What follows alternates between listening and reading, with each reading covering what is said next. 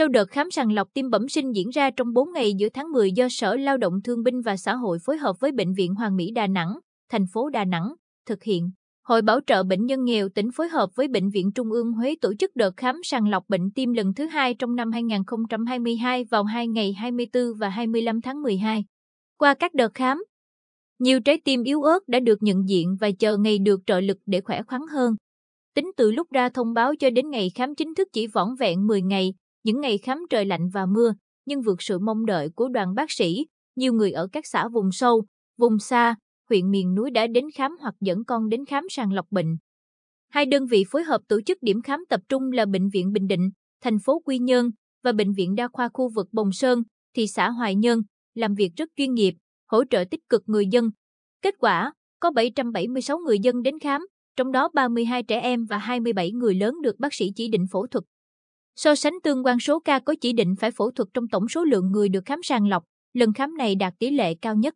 Ở xã Mỹ Hiệp, huyện Phù Mỹ, sau khi được người quen mắt thông tin có đoàn khám tim sắp về, bà Nguyễn Thị Hiểu, 65 tuổi, lo thu xếp mọi việc để đi khám đúng ngày.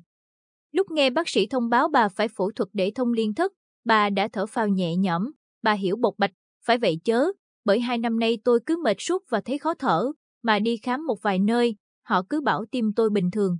Sáng 25 tháng 12, cha con anh Nguyễn Văn Bình, 42 tuổi, ở xã Ân Đức, huyện Hoài Ân, có mặt tại Bệnh viện Đa khoa khu vực Bồng Sơn từ khá sớm.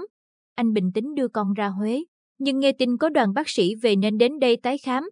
Anh kể, từ lúc sinh ra đến 5 tuổi, con trai anh eo ụt, khóc suốt ngày và thường thở dốc. Đưa con đến một đợt khám sàng lọc của Bệnh viện Trung ương Huế, bác sĩ bảo con anh còn ống động mạch, bệnh viện phẫu thuật miễn phí rồi tái khám hàng năm. Chỉ vào cậu con trai to cao bên cạnh, ông Bình bảo, mổ xong, con lớn phỏng phao, giờ đã học lớp 10 rồi. Ông Bình nói, từ đó đến nay, hãy nghe con ai có triệu chứng tim bẩm sinh, tôi đến khuyên họ đưa đi khám sàng lọc ngay. Cha con tôi đến sớm như vậy cũng có ý muốn trò chuyện, trấn an những ông bố bà mẹ còn ngại ngần chuyện mổ xẻ. Phải lo cho con, đừng ngại ngần, kẻo không kịp. Theo nhìn nhận của Phó Chủ tịch Hội Bảo trợ Bệnh nhân nghèo tỉnh Trần Đình Ký, sự quan tâm của người dân đến bệnh tim của bản thân và người thân theo thời gian đã có những chuyển biến tích cực. Dù vậy, ở những vùng khó khăn, vùng đồng bào dân tộc thiểu số, không ít người còn tâm lý chủ quan, ngại ngần với chuyện đi khám, sợ chỉ định phải mổ. Cũng có thể thông tin về các đợt khám sàng lọc tim miễn phí chưa đến được với đầy đủ người dân.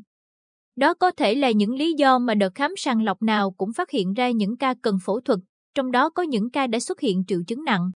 Theo ông Trần Đình Ký, mục đích cuối cùng của tất cả các đợt khám sàng lọc tim trong mỗi năm, dù đơn vị tổ chức nào thực hiện, cũng nhằm giúp những trái tim yếu ớt khỏe mạnh lên. Đặc biệt, số trẻ em dưới 18 tuổi sẽ được Bệnh viện Trung ương Huế tài trợ toàn bộ kinh phí phẫu thuật tim sau khi trừ khoản bảo hiểm y tế thanh toán.